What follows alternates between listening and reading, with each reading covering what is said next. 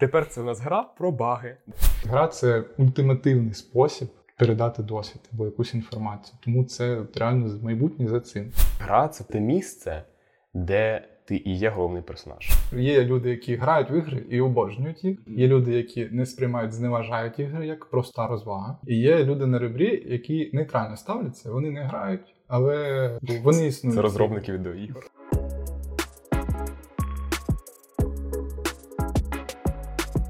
Креативна практика про креативні практики. Ведучий подкасту Євген Ігнатюк. Усім привіт! Це креативна практика про креативні практики та ведучий цього подкасту Євген Ігнатюк. Сьогодні разом зі мною старші юніти-розробники і просто мої друзі Ілля Рибас та Міша Майсак. Вітаю, друзі! Усім привіт! Дуже приємно бути по іншу сторону екрану. Е, Сподіваюся, сьогодні поговоримо про щось цікаве. 100%.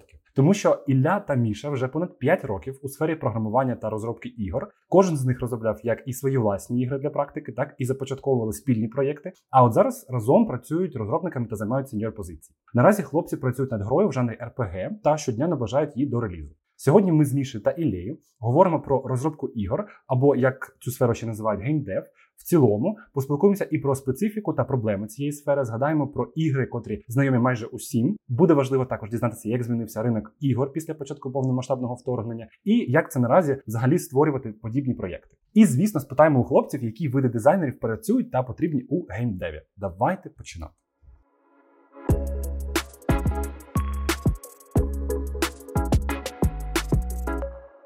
Отже, хлопці, перший блок про ваш досвід. І всім слухачам і слухачкам буде дуже цікаво дізнатися. Взагалі, де ви працювали раніше, який був ваш досвід, як довго вийшли до того місця, де ви зараз, і які ви ігри розробляли раніше. Дуже цікаво про це послухати. Окей, я думаю, варто зазначити, що у нас з Мішою дуже багато спільної історії. От і ми працювали не в одній компанії разом. А все почалося з проєкту в жанрі пригоди, адвенчур. Ми там пропрацювали десь приблизно два роки. Ми розробляли гру на ПК. І після цього вирішили спробувати себе в інших сферах. Тому я пішов протестувати сферу казуальних гіперказуальних ігор. І зараз е, на даний момент ми знову змінили компанію, і ми знову працюємо разом. Що цікаво. Так склалось, тому що майже одночасно вирішили змінювати компанію з певних обставин. І я перший змінив, мені порадили хорошу команду, хороший проєкт. І я Ілюшу переманив до себе буквально. Тобто у нього були хороші пропозиції, але ми вирішили: а давайте згадаємо минуле, як ми разом працювали, і спробуємо ще раз. Я б сказав, що це було типу так, е, коли ми наймалися. Ми ж говорим, guys, а вам треба типу спрацьована команда. Ми знаємо, типу, сильні слабкі сторони один одного. Ми знаємо, в чому можемо довіритися. От і це дуже класно. Клас. Ми це називаємо в креативній практиці креативна пара. О. Дизайнер або копірайтер, або дизайнер і дизайнер. Ми, ми це називаємо браті Руссо. Але давайте просто от дуже звичайними словами, чим ви займаєтесь от в контексті вашого проєкту наразі.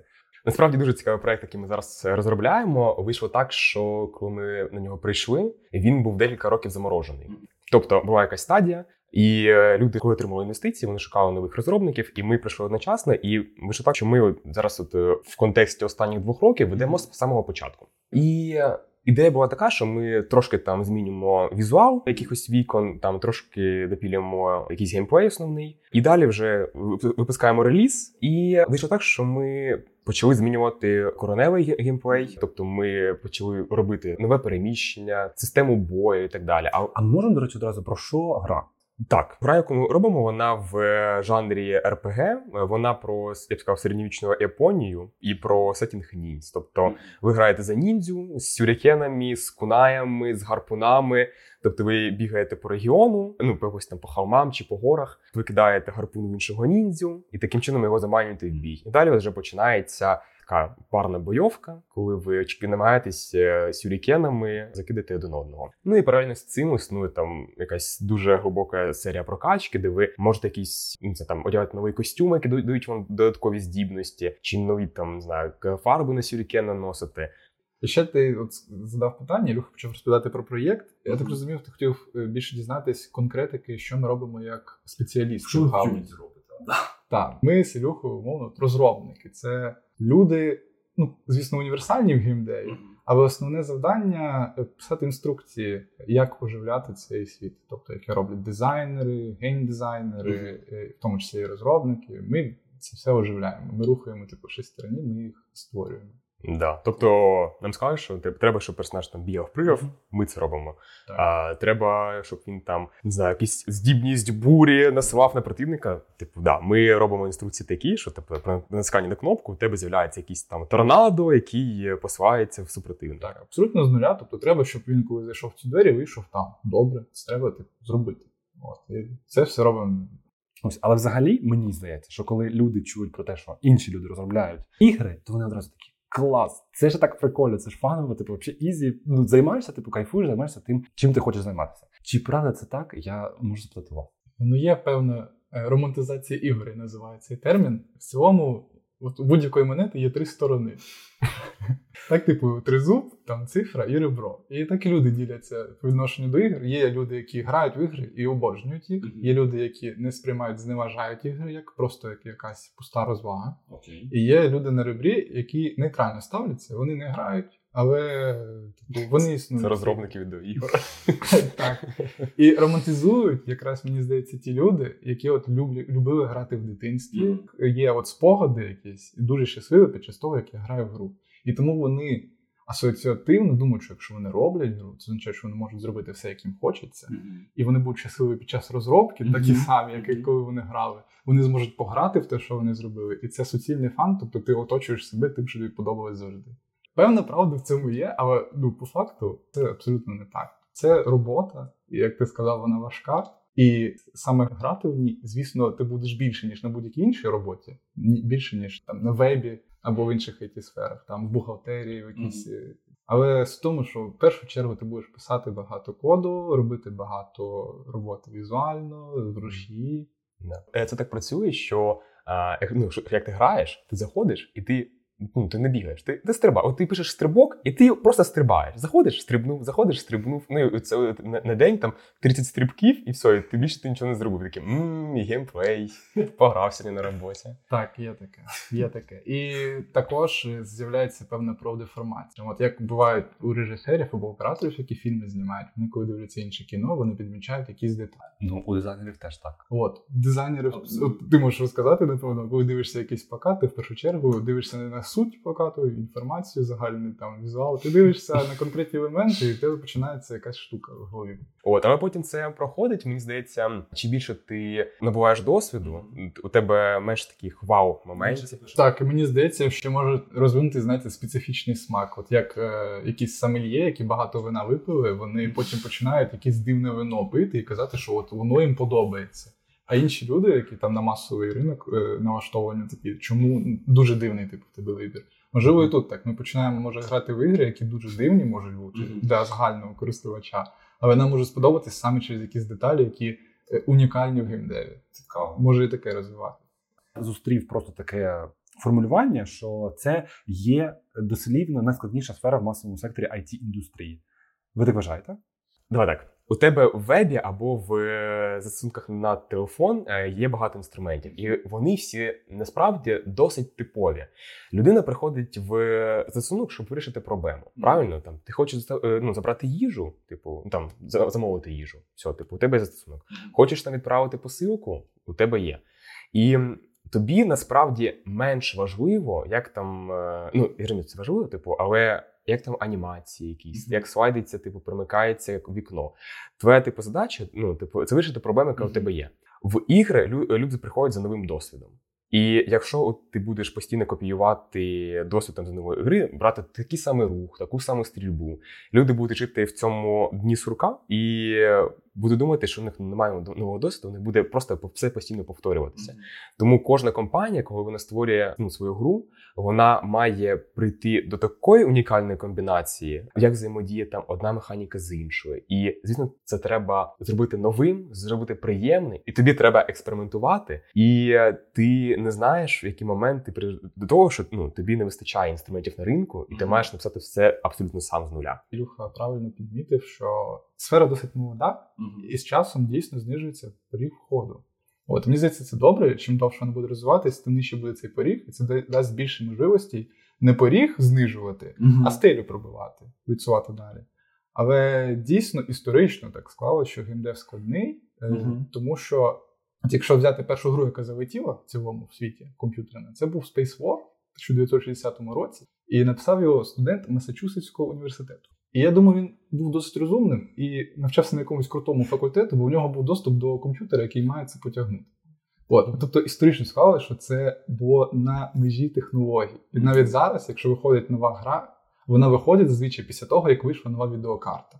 Mm-hmm. Тому що нова відеокарта дає нові можливості зробити нову графіку. Yeah. Є такий прикол, що нову відеокарту перевіряють новою грою. Кіберпанк 2077 перевіряли типу потягне чи 3060 там Nvidia цю гру. Тому що гра дійсно задіює максимум обчислюваних можливостей заліза, і через це можна їх реально використовувати як тест. І насправді оцю гру, про яку я казав Space War, одна з перших, вони зрозуміли, що це гайпово, так би мовити, і вони почали робити консолі якісь для телевізора, не ігрові.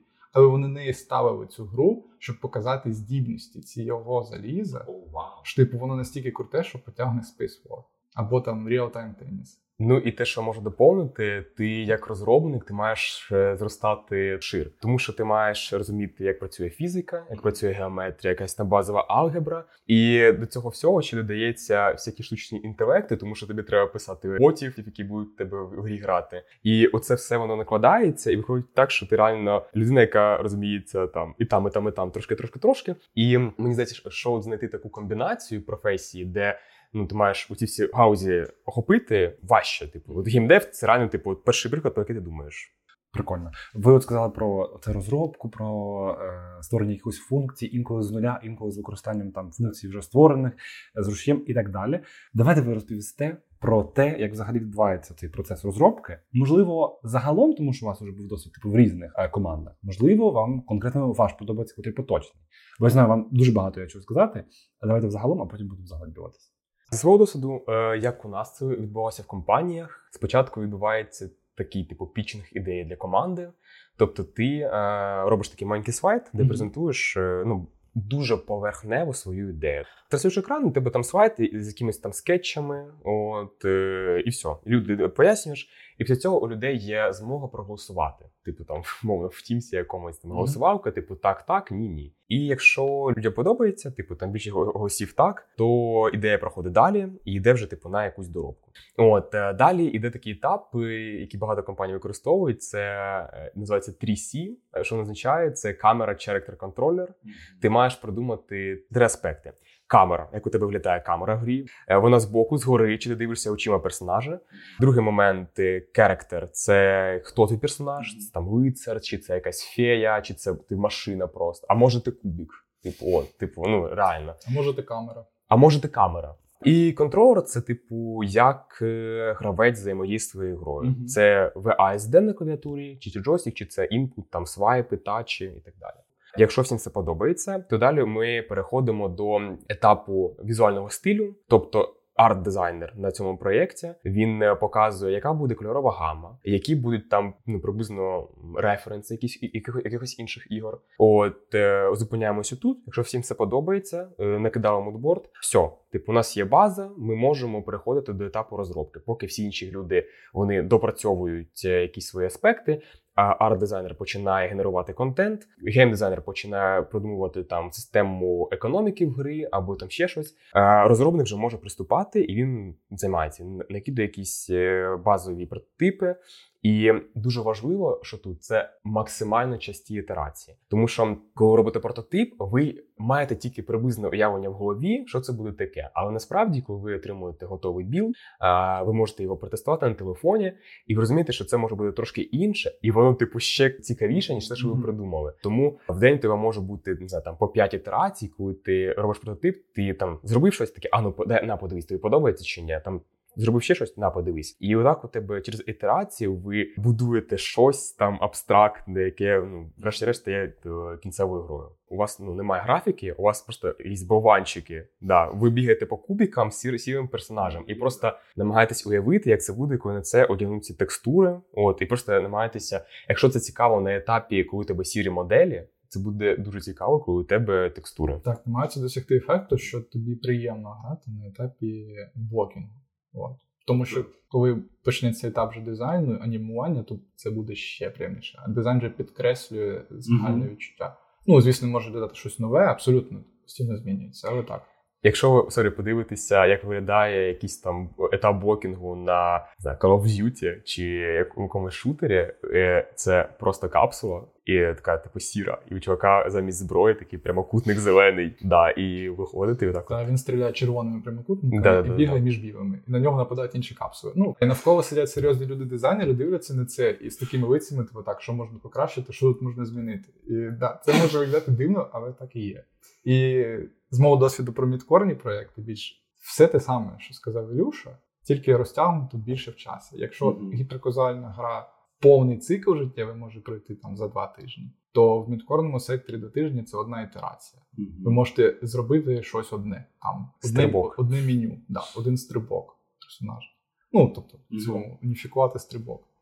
Е, тому так, це просто все довше. І я насправді тому і пішов в мідкор. Мені це моя, напевно, зона комфорту. Мгм. Мені більш подобається посидіти, подумати, от, а потім робити, ніж швидко приймати багато рішень. От. Мгм. Ну я, я власне шукав такий е, більше може бізнес спрямування, тому що мені було цікаво, які стадії проходить гра. Мгм. От і отримав, вивчив, повторив до- до нескінченності. От, да, і виходить, що у тебе ну, гра вона може бути зроблена ну, за три дні, за два тижні. От і е, термін її життя на е, девайсі користувача, типу, від п'яти хвилин да, до, до тижня теж. Я думаю, ми повернемося до теми команд трошки пізніше. Хотілося б нарешті дати от людям розуміння, що таке гіперказуальні або гіперкеш називається, що таке мідкор. І можливо, я ну на цій паралелі є ще щось, а можливо, це взагалі різні паралелі. Е, от давайте от, це от термінологію. Давай так, ігри можна ділити по дуже багатьом категоріям, от, але от е, по рівню складності і розробки я б сказав, е, що існує чотири. І почнемо від найменшого до найбільшого. Іде гіперказуальні ігри, гіперкеж, гіперкеж, казуальні ігри, кеж-кеж, мідкор і хардкор. Що це означає? Мабуть, найкраща характеристика гіперказуальної або казуальної гри це якийсь там якийсь розумний геймдизайнер сформував таку цитату: Easy to pick, hard to master. Що означає, що ти дуже легко в неї можеш е, вкатитися, зрозуміти основні принципи, але тобі дуже важко стати в ній там справжнім професіоналом.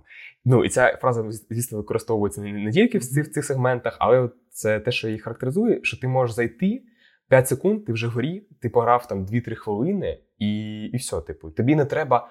Е, На ній дуже сильно фокусуватися. От саме це от вимірювання, скільки фокусу маєш дати грі, і розподіляє ці ігри ну, по трьом сферам: типу кеж, мідкор, хардкор. Е, Давайте наведу деякі приклади. Там е, казуальні ігри. Це всім відомі 2048, Містер Ган. Тобто, у тебе казуальна гра це проста механіка, яку гравець може дуже легко опанувати, Мгм. і яка типу повторюється. Гіперказуальна гра це ще більш проста механіка, яку може опанувати там трирічна дитина. От, і вони повторюються, і вони зазвичай мають бути дуже приємні. Ти там граєш, береш ті дощечки, тебе телефон приємно вібрує. Типу, от е, є навіть окремий пункт е, при розробці гри, типу juiciness, наскільки вона соковита. Реально, є типу етап, коли ти вже зробив коркер, а тепер ми робимо juiciness. Ми додаємо анімації, вібрації, всякі там приємні, ну, знаєте, як е, пружинки, оце оце. Так, якщо ти згадаєш, як починає грати 2048, вони просто по колу пальцем вводять і набирають цифри. Так. Тобто, Easy to pick, hard to master. Так, це воно. А мідкор, він насправді хороший мідкор намагається брати у казуалу оце початковий вхід. Тобто, Ага. щоб було декілька механік, і тобі легко почати грати, щоб ти втягнувся в гру. Але головна різниця, що в казуалі і гіперказуалі це зазвичай все, що є. Тобто далі ти просто hard to master саме цю механіку. В мідкор тобі пропонує більш глибокий розвиток. Мгм. Пропонує саме реально е, е, розвиток персонажа, того, розвиток твого геймплею, і з часом з'являються нові механіки. Тобто це ділення, яке Ілюша розказав, Мгм. і приказав, казав, це ділення відносно гравця, а не відносно розробки, не відносно е, компанії. Тобто, як гравцю грати в цю гру. Мідкор гра це для гравця середньої складності і середнього об'єму. Так, тобто, оце три в ряд, там ігри, які ви граєте, Gardenscape і так далі. Це дуже глибока гра. Там працює велика команда, і там дуже багато технічних челенджів і механік. Да, да. От, але це вважається казуальна гра, просто через те, що у тебе основна механіка це три в ряд, і вона типу проста. Так, і мені здається, мідкор це дуже великий обсяг. Це більшість ігор насправді. Е, Тобто будь-яка гра, яку ти називаєш, навіть там популярні мультиплеєрні ігри, типу League of Legends, Counter-Strike, це мідкор. Це мідкор. Так, це не казали, не хардкор А явно. хардкор це що? Хардкор це hard to pick, hard to master. це коли ти заходиш в гру, і тобі вже важко. Це зазвичай ну, найбільш стереотипізована хардкор ігри це Dark Souls. І це для гравців, які полюбляють, е, коли їм дуже важко в грі, і вони полюбляють те відчуття, коли вони змогли подолати. Там дуже використовується механіка збереження, Угу. от, і ти постійно граєш 20 разів один той самий момент, тому що дуже складно його пройти. Але з часом проходиш, і гравці полюбляють саме це відчуття, що вони змогли. От ти казав, що ви дуже багато ігор розроблюєте в буквально в контексті двох тижнів. Гіперказуальна гра там народжується, і там неважливо там чистота коду, нові механіки і їх насиченість, тому що я так розумію, просто не всі залітають. А скільки, от яка, який відсоток залітає? Давайте так. Десь за рік у нас був досвід релізу ігор приблизно 300. Тобто це майже одна гра в день. Зі статистики у нас залетіло дві гри. Був період, і я впевнений, що, типу, що майже кожен, типу, хто хоч трошки бачив рекламу відеоігор там в інстаграмі чи де, він бачив, що є така штука мультиплікація. Це коли ти пускаєш стрілу, яка летить вздовж дор- дороги, і там у тебе домножити на 2 або мінус 10. Так, і так. ти оце обираєш. От, ми бачимо, що це популярно, що це приносить гроші. І е, ми хочемо теж заробити гроші. Тому да, ми, ми, ми копіюємо ідею. Що я відчув з конвейерності, це те, що ти е, два тижні робиш гру, запускаєш, вона провалюється, і ви закриваєте. І у тебе просто знаєте, такий не була фраза, типу, що ти вбив свою дитину. Ну це дуже жорстко, але насправді це те, що відбувається навіть на онбордінгу. Тобі продюсер каже, ти, ти маєш бути готовим стати вбивцею дітей. Я тебе породив, Ну так, так. І це дуже боляче насправді, тому що це те, в що ти вкладаєш частинку своєї душі, і ти бачиш, що ну воно просто помирає. І різні кейси бувають. Так. Типу, це помираємо ну, типу, через тиждень, там через місяць, через півроку. Признавайся, ти використовував в розробці грі механіку 2048. Так. 100%, да. От вона була е, адаптована. Це, до речі, ж е, механіка кічапу, якщо я не помиляюся. 2048? Якщо не помиляюся, так. Там, там, типу, дуже цікавий момент з тим, хто придумав перший. Але, типу, всередині кетчапу, мабуть, іде так, що типу 2048 це дуже потужний тренд, і ми дуже багато в нього вклали. Мгм. Е, от це був період, коли типу я був досить е, початковим розробником. От, і коли я віддав гру на тест, там ну з'являлися баги. От, і вони були настільки смішні. Типу, знаєте, от, ну, ти машину, ну, машиною, от, і в якийсь момент вона підлітає на трампліні, і вона не приземляється, а ну, приземляється на колесо і починає стрибати на колесі. Типу, і вона типу, вже не їде, а так типу, стрибає там. На іншу машину, на дах застрибує, і далі їх там якось крутить, вертить. І ми дали це на тест геймдизайнерам, і їм настільки це сподобалося. Були такі мітинги, коли збираються геймдизайнери, і вони дивляться всі ігри, які розробилися там за два тижні. Вони тестують, дають один одному ідеї, як покращити. І я чув історію з цього мітинга, що в цю гру типу грали найдовше, тому що типу було всім дуже смішно, як воно багує. От і люди намагалися. Е, Крізь баги, типу, заїхати яком- якомога далі, типу, на якомога більш більше очок, і каже, типу, це був просто найсмішніший міт за останні часи, тому що просто ну, дуже воно було ве- веселе. От, і ми такі: окей, ми змінюємо концепцію. Тепер це у нас гра про баги. Да, і ми, е, типу, я почав реально руками там видаляти мовно там чистий код і вставляти код, який багує. О, там, знаєш, типу, у тебе є рандом, типу, 30%, що воно спрацює нормально, а 70% що воно забагує. Да, отак мені подобається. От, і ми запустили, і все було класно. Мій пише потім мій колега, геймдизайнер, який зі мною її розроблював, і каже, що я її е, забив в Ютубі 2048, а там просто нереальна кількість відосів від китайців, як вони стрімлять цю гру. І там, типу, якщо ну, зараз забити в Ютуб, там 2048 рейс, то можна побачити там ну, відоси, де там декілька, декілька мільйонів переглядів. І там чуваки реально сидять, стрімлять, е, коментують, і типу там всі ці баги можна побачити. Був дуже класний досвід, тому що ну, типу, де ти ще будеш спеціально додавати баги? Друзі, саме час зробити паузу, щоб нагадати: війна триває. Наш партнер фонд Повернись живим з 2014 року забезпечує підтримку збройних сил України системно, прозоро, кваліфіковано. В описі до цього випуску ви знайдете посилання, за яким ви можете закинути фонду Донат. Сума неважлива, хоч 10 гривень, хоч 100. Маленьких донатів не буває. Всі вони внески в нашу майбутню перемогу. Давайте зануримося тоді в команди. В... І мені дуже цікаво, я думаю, що всім нашим слухачам теж буде дуже цікаво дізнатися, які ж, в принципі, дизайнери бувають в геймдеві. Цікавий момент, е, який буває склад команди. Мгм. І от різниця між, наприклад, гіперкежем і AAA проєктом е, саме в тому, наскільки ти універсальний солдат. В гіперкежі ти маєш вміти все. Ти маєш вміти анімації, е, графіку, відчувати якийсь там колір, е, вміти трошки проєктувати інтерфейси.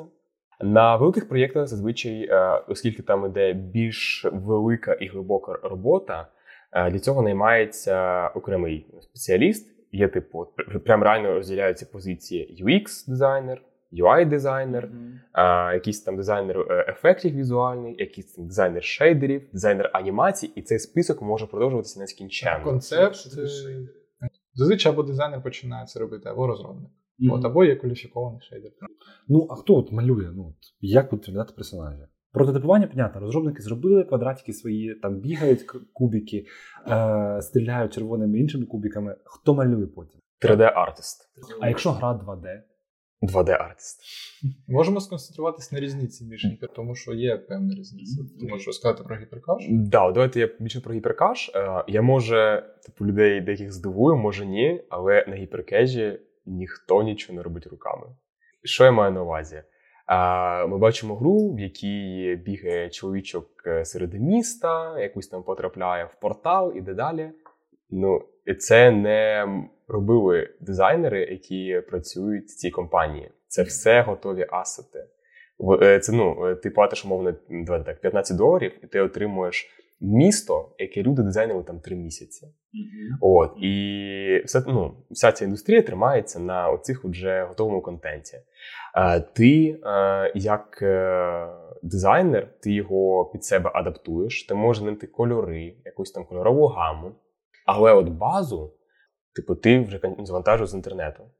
От виходить так, що ти е, стаєш таким універсальним спеціалістом, який е, має знати і 3D, і 2D, і трошки знати, як е, робляться візуальні ефекти, там всякі спалахи, вогонь, вибухи. Типу, трошки бути трошки концепт-артистом. Ну і звісно, ти маєш розуміти, як працює твій рушій Unity, тобто розбиратися в ньому, як збирати анімації, як збирати ці візуальні ефекти.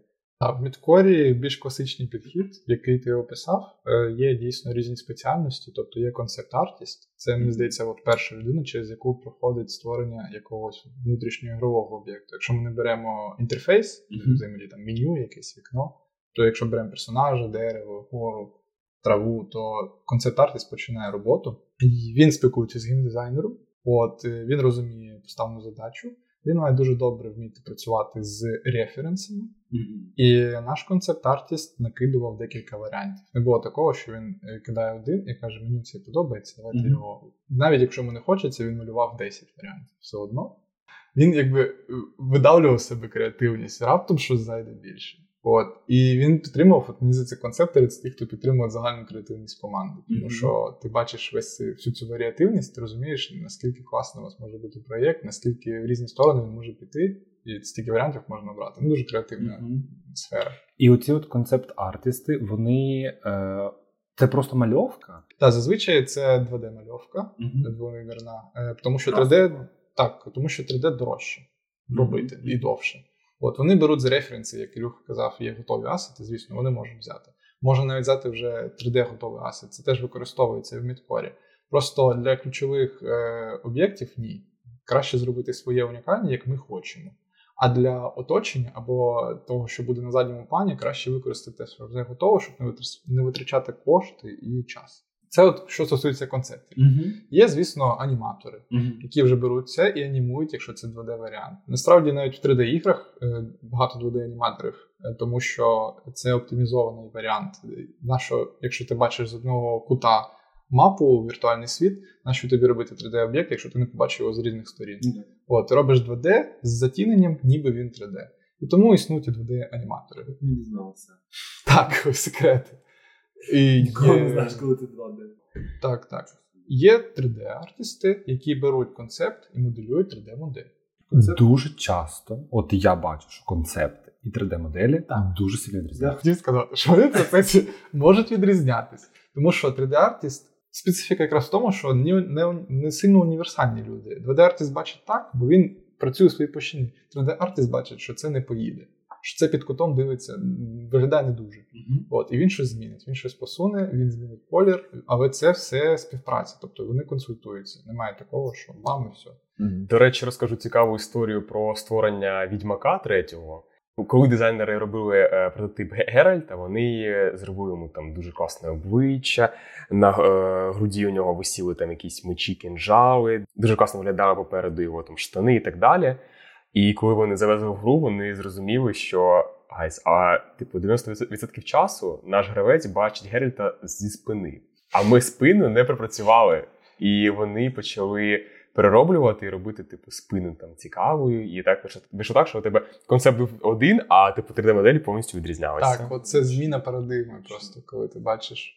Тому от е, такий пунктик для senior левелів та там дизайнерів, вони мають розуміти, що буде 3D, що буде ще й розробка, і вони мають трошки просто розуміти, не обов'язково глибоко, як це буде в майбутньому, що потрібно наступній людині від Мгм. тебе. От тоді в тебе буде кращий результат і ефективніша команда. Часто помічав, що є концептори 3D-моделери, які більше спеціалізуються на персонажах, і окремо є ті, які більше спеціалізуються на оточенні. От у них краще це виходить. І часто не мають двох спеціалістів. І якщо це мідкор, все ж таки це там не хардкор, е, ну навіть не мідкор, якщо це давайте Мгм. так, а не AAA, де багато грошей, багато спеціалістів. На AA часто є все ж таки суміжність певна, і одна людина може виконувати декілька обов'язків, і оцей, оцей художник, який концентрується на оточенні, який спеціалізується на цьому, на моделінгу, він також може бути левел-дизайнером. От, або геймдизайнер може бути левел-дизайнером. Тому що от він просто от, він відчуває оточення добре, він може його розставити добре. Я зрозумів е, з приводу того, як взаємодіють е, між дизайнерами, да, наприклад, там концепт і 3D. А як, от, наприклад, як взаємодіють 3D-дизайнери з розробниками?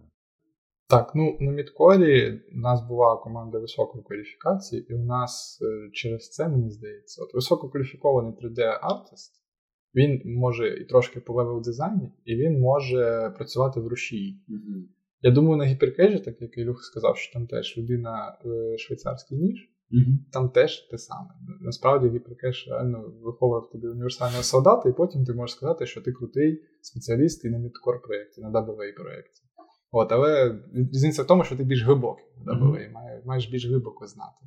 Не- просто там потикати, а більш глибоко знати рушій. От у нас було таке. Тобто взаємодія це будується так, що ми робимо часто інструменти в рушії для 3D-артиста, і він сам в рушії і їх потім використовує. Це найтісніший взаємозв'язок, який я зустрічав. От, а так, в цілому, зазвичай, стандартний зв'язок це він робить модель, він її повністю там мапить, Мгм. який український відповідник може бути, розділяє на деталі, от, щоб було легко анімувати, і передає тобі готовий. От ви комунікуєте, як тобі краще, щоб він приходив. От, передає тобі готовий варіант, і ти його вже використовуєш сам в рушії, сам виставляєш, от, сам там можеш анімувати трошки і так далі. А у вас же 3D-гра наразі. Е, Наразі так.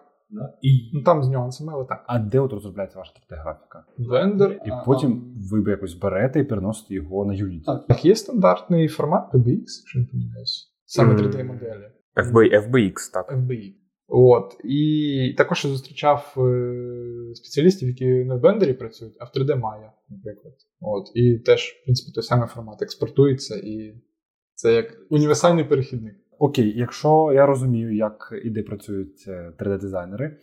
А от у вас все ж я знаю, що у вас в команді теж є дизайнер взаємодії, і він працює де? А, він працює Figma.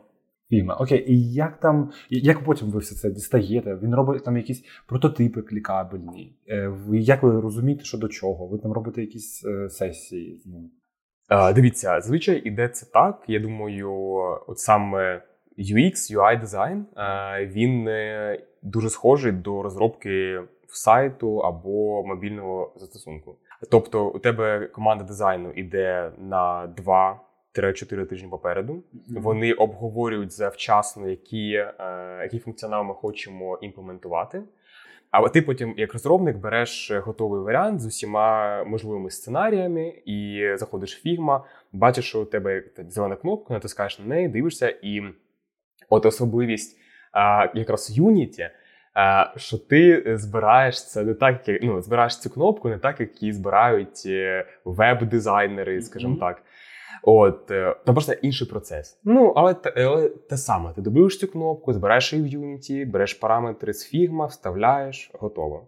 Ти, як гарний спеціаліст, е, ти маєш думати про те, з мого досвіду, як зробити життя твого колеги легше. Е, що я маю на увазі? Коли От дуже класний приклад, коли ми з геймдизайнером, вже який продумує, як ну, рухаються боти, Наприклад, ми з геймдизайнером ми разом придумували, як е, зробити поведінку ботів в грі. Е, це не працює так, що геймдизайнер придумав, кинув тобі в обличчя на роби, а ми такі, угу, це не спрацює, перепридумуй. Так, у нас був дуже класний сценарій, коли. Ми з геймдизайнером сіли прямо таку на brainstorm сесію, тому що на той момент це була моя зона відповідальності, як розробити ну, ботів в грі. От, і ми сиділи, і ми разом думали над тим, е, як зробити поведінку таку, типу, більш натуральною, які технології ми можемо використовувати, тому що у нас є якісь обмеження по платформі, типу у нас телефони, там потужності обмежені. І ми маємо зробити так, щоб це було і натурально, і воно по перформансу було нормально. Mm-hmm. От. І це було настільки органічно, тому що ти відчуваєш, як ви з людиною от в синергії одразу. І ти кажеш «Е, оцей варіант, і ти так, я теж про це подумав, дуже класно. От, І коли ви отак от намагаєтесь один одному допомогти, це просто ну, без, безцінно. Це просто неймовірно. Зі сторони дизайну я можу сказати, що зараз дизайнери реально стали набагато краще, тому що з'являється більше інструментів. По перше, а по-друге, індустрія стає досвідченішою, і вона може диктувати дизайнерам, ну який тип взаємодії вона хоче. Що я маю на увазі? Ідеальний дизайнер це та людина, яка розуміє, як працює код. Тобі не треба вміти там проєктувати складні системи. Ти маєш просто е, зрозуміти, що таке код, що це не набір якихось таких абстрактних символів, як в матриці, які біжуть по екрану. А ні, в цьому типу є логіка. Просто от коли ви створюєте концепти Figma, е, то ви збираєте їх візуально, а ми їх збираємо через ну, опис. Ви бачите якийсь там е, контейнер, квадратик. Е, в якому є об'єкт і там цифра, скільки, ну, яка його кількість. Типу, у мене там є два сундука, і воно в квадратіки. І ви збираєте це фігма візуально, а ми бачимо тільки те, що, типу, у нас є ID, номер, що це предмета сундука, і бачимо другий параметр, його цифра. І нам треба оці от дані, оцей от, типу текстовий документ, якось ну, конвертувати в візуал, правильно? І дуже класно, коли дизайнер він думає про це, він думає про те, як течуть дані. Він думає про те, як е, програміст буде з цими даними взаємодіяти. І логічно, що коли у тебе давайте так повернемося до до прикладу з, цим квадратиком, з предметом і написом і кількістю. Логічно, що ти, типу, ти в цей квадратик можеш ставити будь-який предмет. Да? І логічно, що будь-який предмет, який ти ставиш, має там виглядати органічно. І коли у тебе така ситуація, що а, окей, якщо я ставлю е, сундук е, сюди, воно гарно. Якщо я вставляю якесь зілля, воно їде. Ну це неправильно. Ти маєш підібрати такі розміри універсальні під кожний предмет, і таке положення предмет, що воно з будь-якою варіацією виглядало класно. Бо трапляється ситуація, коли знаєш, тобі приходить так, дивись, е, типу, ось тобі сундук, тут пашка така, а тут типу зілля. А там пашка взагалі в іншому місці, тому що просто зілля не влізає. І ще дуже класно, коли дизайнер про це не каже, що воно там різне, і ти такий, окей, ми взяли задачу, ми її оцінили по часу. Ти починаєш робити, і такий ага, окей. І що мені зробити з цією інформацією в даному моменті? Мені треба йти, казати нашому проєкт менеджеру типу, ми не встигаємо, тому що тому що ми бачили типу на пізньому етапі. Далі матюкаш дизайнера. Якщо ви дизайнер, і ви думаєте, що код це просто щось міфічне, незрозуміло. Якщо ви просто на базовому рівні, я думаю, можна вбити в Ютубі якийсь відос, типу, що таке код для дизайнера, і типу, або пройти курс креативної практики. Або пройти курс креативної практики, реально. то Це не магія, ми просто віддаємо команди комп'ютеру. Типу, mm-hmm. комп'ютер відмалює мені блок, в якому буде предмет, mm-hmm. Ми можемо підставити будь-який і така от кількість. Це абсолютно правда. От я, я ж про це і писав на курсі своєму про дизайн системи, коли ми створювали і описували якісь елементи. Через те, що в мене якраз і був досвід, ну не геймдизайну, там ну я маю на увазі, не буду дизайнером в геймдеві, а просто буду дизайнером, наприклад, в створенні посадкових сторінок або вебсайтів. То я знав, як це ще працює, тому що я верстав ці посткові сторінки, і я міг виділити там е, властивості, описати їх одразу, зрозуміти, тобто дати зв'язку дизайну і е, розробки. Тому мені здається, просто це та, та сама загальна рекомендація, щоб дизайнери в іграх теж так. Так, якщо коротко, то просто архітектура застосунку любить структуру і універсальність. Mm-hmm. Тому дизайн має трошки орієнтуватися на те, щоб це було структуровано і достатньо універсально. Тоді буде значно приємніше працювати з цим. І що можна сказати, дуже класний приклад дуже крутих дизайнерів це коли вони реально розбираються в інструментах. Mm-hmm. От е, це типу те, про що говорять. У тебе інструменти мають відрізати від зубів. Ти маєш їх знати досконало. Uh-huh. Я працював з тими дизайнерами, у яких не стояв Unity на комп'ютері. Okay.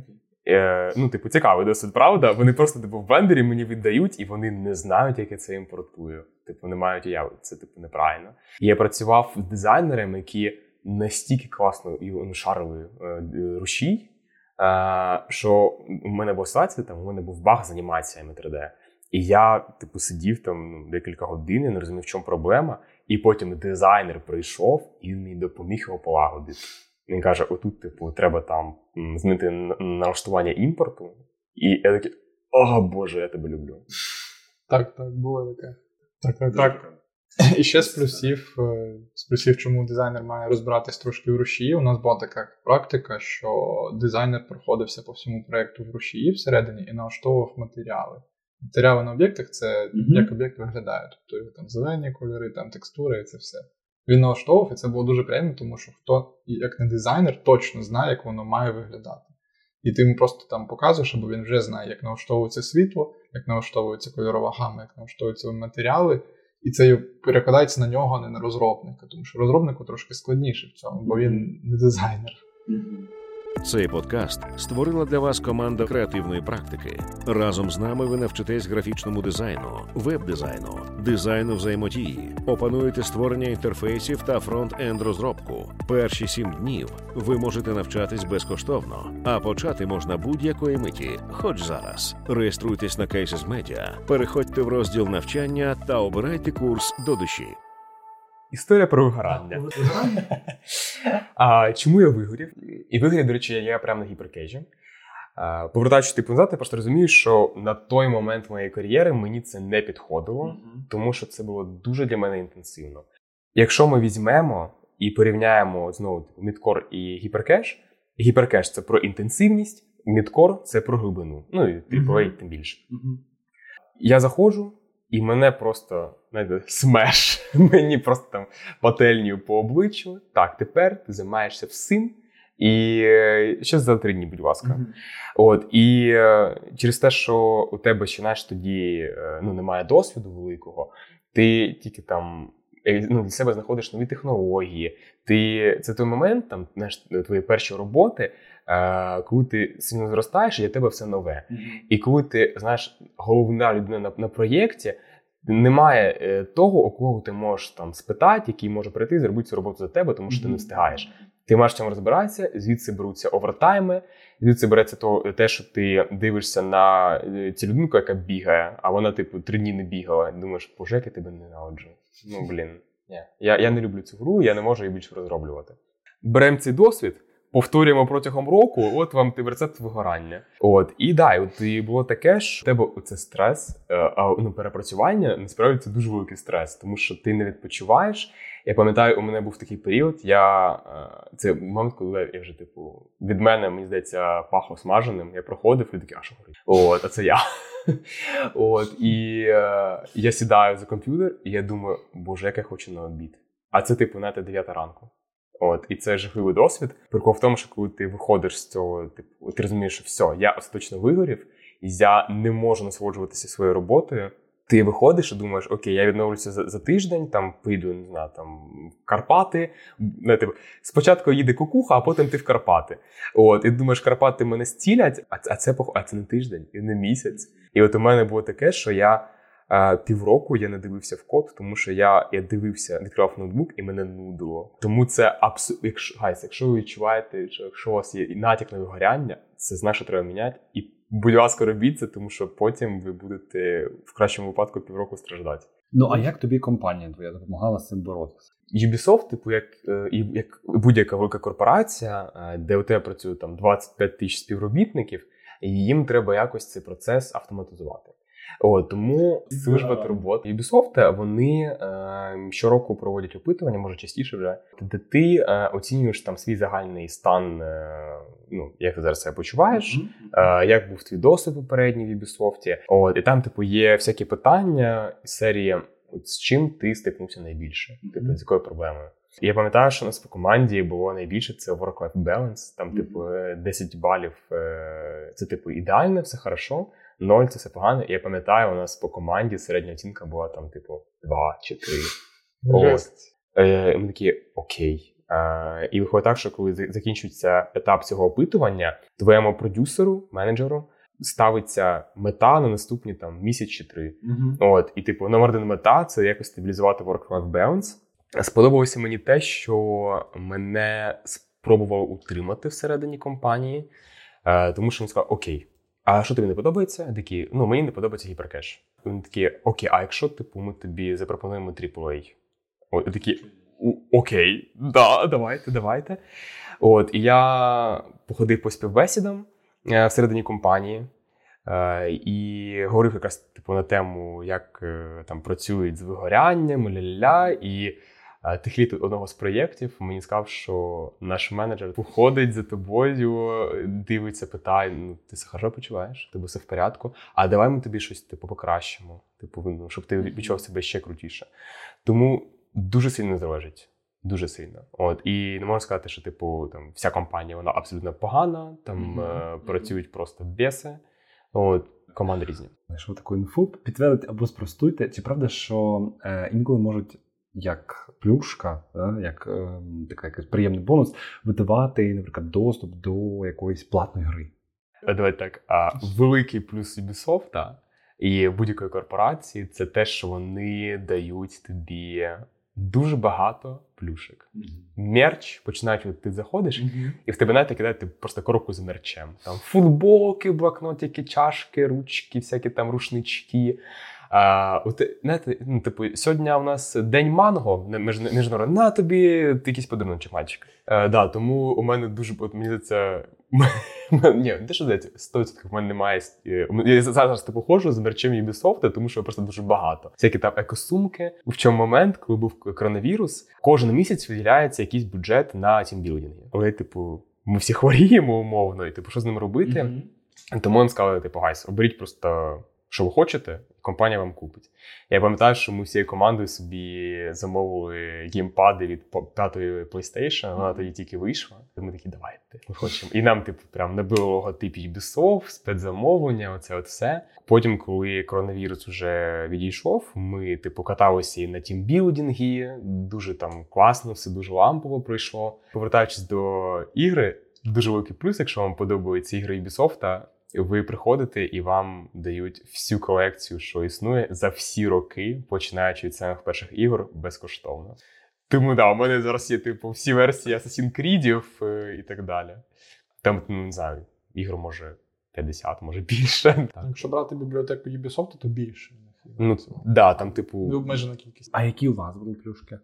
У нас не було такої бібліотеки ігор, у як у Ubisoft. Там єдиний доступ це може до Warface, там якісь плюшки. У нас е, тімбілдинги, звісно, були.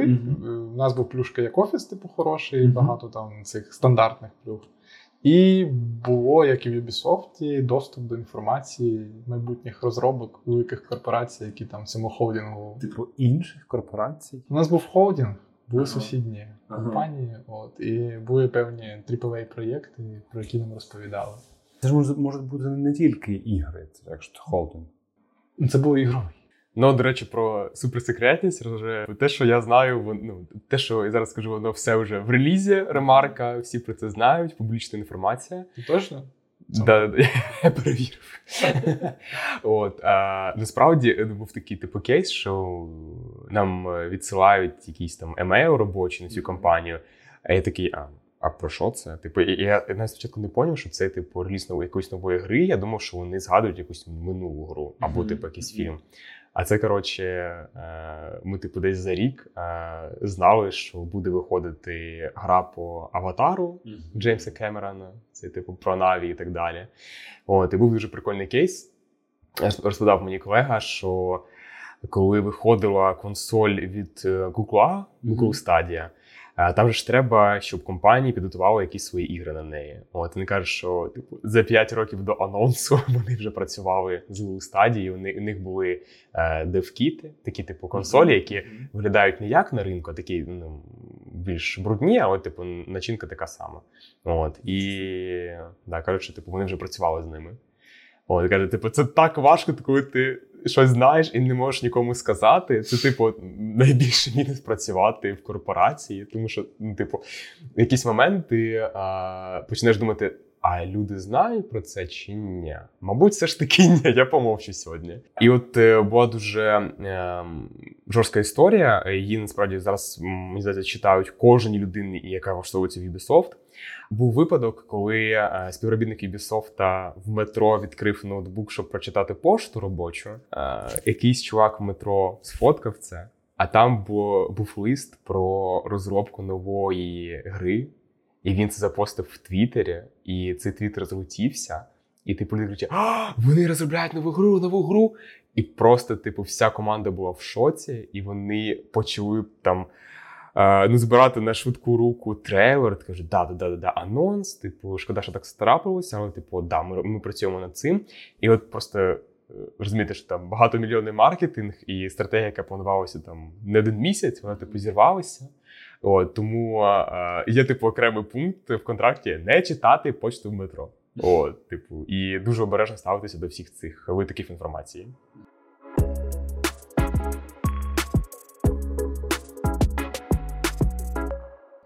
Давайте тепер поговоримо про ваші найулюбленіші ігри. Найулюбленіші. Ви можете називати е, ті ігри, котрі ну, в вашій компанії розроблялися. Можете назвати українські або закордонні ігри. Можете це все класифікувати. Буде, буде дуже цікаво послухати. Mm-hmm. Просто, от, якщо брати Ubisoft, то мені найбільш сподобалась гра From Dust. Дуже сподобалось, тому що це мистецтво. Я люблю насправді така людина, яка любить е, розглядати ігри через призму мистецтва. У тебе є контроль згори, і там є племена, які за допомогою музичних інструментів і музики захищаються від природних явищ, і ти маєш їм з цим допомогти. Wow. Вона досить стара, десь 2011 рік, можливо. І досить революційна була механіка саме у цих природних явищ, тобто досить такі вартісні штуки, які треба моделювати в комп'ютері. От, і друга хороша гра від Ubisoft, на мою думку, це Valiant Hearts, так називається.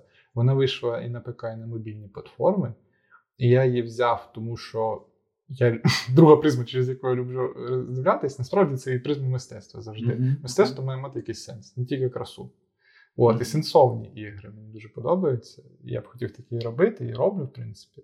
От Valiant Hearts сенсовний. Її можна розглядати як рефлексія на тему війни. Mm-hmm. Тому що гра про досвід Другої світової через призму певних персонажів. Там mm-hmm. ти протягом гри граєш за медика, за військового і так далі. Це круто, коли гра передає досвід. Тобі це як книга або фільм, тільки у гри це виходить значно краще, mm-hmm. тому що вона задіює всі твої органи відчуття. Зараз ми типу зараз про Ubisoft говоримо, то е, у мене дві гри. Е, перша така, ну, мабуть, досить теж нішева. Це гра, типу, Аватар Джеймса Кемерона перший. Вона, типу, 9-го року.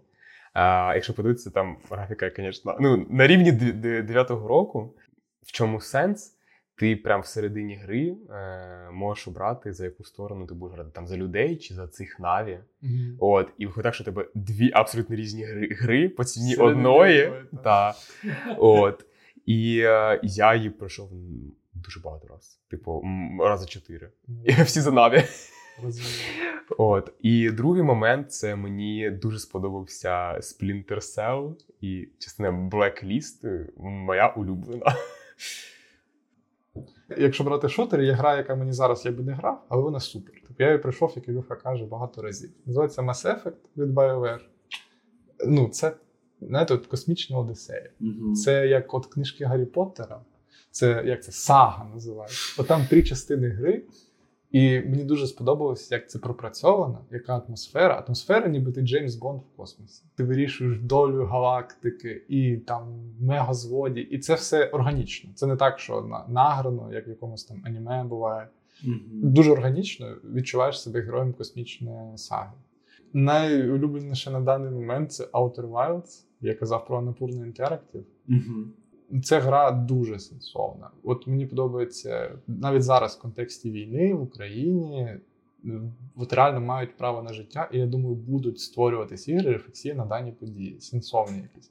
Outer Wilds, вона про прийняття і боротьбу, і пригоду. Ти досліджуєш світ, він е, небезпечний, багато перепон, але ти досліджуєш попри все. Цікава дуже концепція. Гра ділилась на дні. Тобто ти граєш день, і кожен день ти гарантовано гинеш. І наступний день ти знову прокидаєшся, але ти пам'ятаєш попередній день. Твій персонаж інтерв'ю пам'ятає, і це типу як е, феномен. От мені дуже подобалася ця концепція. Три гри, які мені прям, типу, важливу роль в моєму житті зіграли. The Last of Us Uncharted це апріорі прекрасно. Друга це Lineage 2. Це та гра, через яку я почав взаємодіяти з людьми, і грав в неї досить досить довго. Да, і після цього йде ще гра, яка вона дуже нетипова для мене, от, але вона мені дуже сподобалася. е, Night in the Woods. Це 2D-гра про світ, в якому живуть тварини. Вони як люди. Тобто, це типу котики-собачки, вони в людському одязі, вони мають розум, вони розмовляють, і там настільки пропрацьовані персонажі, що ну, типу, що ти зараз е, сидиш, і я пам'ятаю їхні імена, головних героїв. Вони настільки класно пропрацьовані, що ти віриш, що вони існують. Що, типу, існує там якийсь всесвіт, в якому живуть ці 2D персонажі, і що вони от реально такі настільки глибокий характер для такої умовно дитячої мальовки, і, типу, вона, вона дуже реальна. Клас. Ем, чому особисто вам подобається в принципі світ ігор? Чому ви досі тут? Чому ви прийшли саме сюди? Чому ви будете рухатися в цьому напрямку? Чому ви думаєте, що це буде існувати ще досить, довго і еволюціонувати дуже кардинально? Для мене ігри це медіа, це в першу чергу медіа. Мені це медіа майбутнього. Зараз поки що ця індустрія досить маленька, вона вже середнього розміру, але це ще не фільмова індустрія і не книжкова, як інші засоби передання досвіду, як на мене, фільми, книжки. Ігри все ж таки медіа майбутнього. І я колись читав е, книгу про ігри Геймфіл, називається дуже хороша книга, офігенна. Він там казав таку фразу: типу, чому ігра так сильно гра захоплює людину. От е, зараз до тебе питання, Женя, чи колись було в тебе таке, е, що ти робиш щось там розумове і починаєш стукати руками там по столу або ходити по квартирі. Або навпаки, чи робиш ти щось там механічне, е, там збираєш яблука і наспівуєш щось, або про щось думаєш. Або, наприклад, ти розповідаєш вірш е, і починаєш думати про щось інше, бо ти його завчив на пам'ять. Так, так. От всі ці речі це на біологічному рівні працює, тому що в тебе задіяна тільки одна частина е, мозку або моторика, механічна пам'ять, інша починає працювати. Ти про щось дуже сильно думаєш, тебе не працює тіло, ти починаєш стукати. От, і це вибиває насправді з цього стану. Тобі це насправді заважає думати. Якщо так е, подумати по-іншому, то якби ти про щось панував, тобто сильний такий процес е, в думках, і малював це, то ти б ефективніше думав в цей момент. Моторика задіяна. І це от в цій книзі назвали станом потоку. Коли всі твої от, е, е, почуття, відчуття задіяні над одним процесом, ти входиш в стан потоку. Коли ми розроблюємо ігри, насправді ми теж входимо. Коли ми малюємо дизайн, ми входимо в стан потоку. Ми бачимо, чуємо дизайн і робимо руками дизайн. І ти от працюєш три години. Оце стан потоку. І ігри постійно тебе вводять в стан потоку. Це медіа, яке так і працює. І навіть оцей стандарт розробки 30 FPS, не менше, це все працює на стан потоку. Тому що якщо менше, гра підвисає, наш, наші рецептори сприймають її з підвисанням, тому що у нас швидкість реакції там 100 мілісекунд, 30 FPS це кордон цей. І ми виходимо зі стану потоку, і гра нас перестає цікавити. З книжки ти так само, ти ніби в стані потоку, бо ти руками щупаєш книгу, читаєш, а з фільмів вже трошки по-іншому. Ти руками нічого не робиш. Часто бувають нудні фільми тобі. От з іграми дуже рідко. Так? Вона постійно тебе в це водить. Тому мені здається, от ігра це ультимативний спосіб передати досвід або якусь інформацію. Тому це от реально майбутнє за цим, як на мене. Тому я цим займаюся, тому мені подобається грати в ігри. От, Це мій висновок на даний момент. А, У мене це те, що я люблю розказувати історії. Знаєш, типу, от є фільми, е, які ти дивишся, і от після них ти ну, ти вже ну, не попередня людина. Вони повністю міняють твою свідомість. І ігра це те місце, де ти і є головний персонаж. От, І є дуже багато дисертацій на, на, на ту тему, чому можливість гравця, типу, нажимати на кнопку під час е, цієї катсцени це дуже важливо. От мені типу, подобається те, що якесь медіа може міняти тебе як людину. Воно може робити тебе краще, воно може допомагати тобі боротися з якимись труднощами. От. І я хочу, типу, допомагати людям так, розказувати історії, міняти їхнє життя. От. І це для мене дуже класно. У мене є ігри, які рекомендував би в сучасних реаліях. Наприклад, от війни в Україні, коли є втрати близьких, от є дійсно ігри, які можуть допомогти це усвідомити. І одна я просто в одну грав ще до повномасштабної війни, випадково натрапив. І дуже крута гра від іспанських або португальських розробників, називається Гріс. Там по сюжету дівчина проживає втрату, і весь візуал, музика і проходження гри направлене на передачу цього досвіду. Mm-hmm. Мені здається, це дуже тут цінна гра в сучасних реаліях може бути. Вона дуже гарна. І я після цього от якраз ще слухав музику там неймовірно. Слухав дуже довго музику звідти. Я прям готовий рекомендувати. Це можна додати там в рекомендації mm-hmm. ігор. Е, я зі своєї сторони лише можу додати те. Я думаю, що я б не зміг би так підсумувати, як ви це зробили. Я вам, в принципі, дуже вдячний за ту інформацію, яку ви поділилися, і те, наскільки навіть я протягом сьогоднішньої нашої нашої розмови подивився абсолютно з іншої сторони на ігри. Я знав, що я нічого не знаю про ігри, але тепер я побачив, що це та сфера, в яку варто трошки заглибитися, можливо, навіть не трошки, скільки там всього різного буває, і просто своєю залученістю також допомогти їй, е, як ти кажеш, продовжувати розповідати історії або змінювати чиєсь життя. Дійсно, подивитися на, на, на те, що це не просто ці ігри, і от можна навіть прослідкувати протягом нашої розмови, як змінювався наратив, з чого ми починали, що всі от є якісь такі статистичні, якісь стереотипі, стереотипізовані якісь е, бачення. А, а зараз для мене абсолютно, і я думаю, що для всіх наших слухачів це зовсім інше. Це прям дуже круто, і це дуже потужно. Я дуже радий, що ви цим займаєтесь. Прям класно. І дуже радий, що ви це відчуваєте в собі. Мені здається, ми сьогодні прожили весь спектр емоцій, типу від позитива, потім до вигоряння, потім в драму опустилися. Так, от, Ми ну, пограли в гру. Ну, ну, да, До речі, типу, от, е, секрет там умовно ідеальної гри це американські горки по емоціям. Геймдев він такий. Так, це американські горки. дуже вдячний тому за цю можливість, що можна висловити те, що ми думаємо про це. Клас, дуже класно. Я навіть не задумався. Ну я над багатьма якби аспектами не задумувався, а дійсно треба це висвітлювати. Дуже раді, що нам це вдалося. Да. Да, Я впевнений, що всім е, слухачам і слухачкам це теж сподобається. Вони теж багато чого в принципі дізнаються. Дізнаються. Дуже дякую вам за те, що ви саме і про дизайнерів також розповіли, і про те, чим там вони займаються, як взаємодіють, чим потрібно, що потрібно знати і що потрібно розуміти. І ще й такі рекомендації надали. Прям дуже класно. І подивилися, дійсно показали це зовсім з іншого спектру. Дуже класно. Я можу лише порадити нам всім підписатися на креативну практику на різних платформах, бо ніколи не знаєш, яку ми далі будемо сферу обговорювати. Е, І також я думаю, що я пораджу підписатися на хлопців, на Ілю і Мішу. Я думаю, в інстаграмі ми залишимо посилання на вас. Е, Там можете писати потім про всі ваші рефлексії на тему на будь-який з тем, е, писати те, що вам сподобається. Я думаю, що багато людей будуть раді вашим рекомендаціям. Дійсно, так. у нас якраз скоро реліз. Там буде посилання. Будемо раді будь-яким питанням, насправді теж. Так. Ну і на, кінець я можу сказати, що також потрібно не забувати донатити і допомагати Збройним силам, е, кидати ті 10-20 гривень, скільки ви маєте на повернись живим. Бо просто тому, що ми тут спілкуємося сьогодні і записуємо для вас і створюємо цей подкаст, ми завдячуємо саме їм. Дуже дякую вам, хлопці, ще раз. А з вами, слухачі і слухачки, ми почуємося в наступному випуску. Якщо вам сподобався випуск, не забудьте поставити вподобайку і написати відгук. Щотижня ми спілкуємось з представниками креативних індустрій про кар'єру, навчання, дизайн, творчість та суміжні теми. Підписуйтесь на нас, щоб не пропускати нові випуски.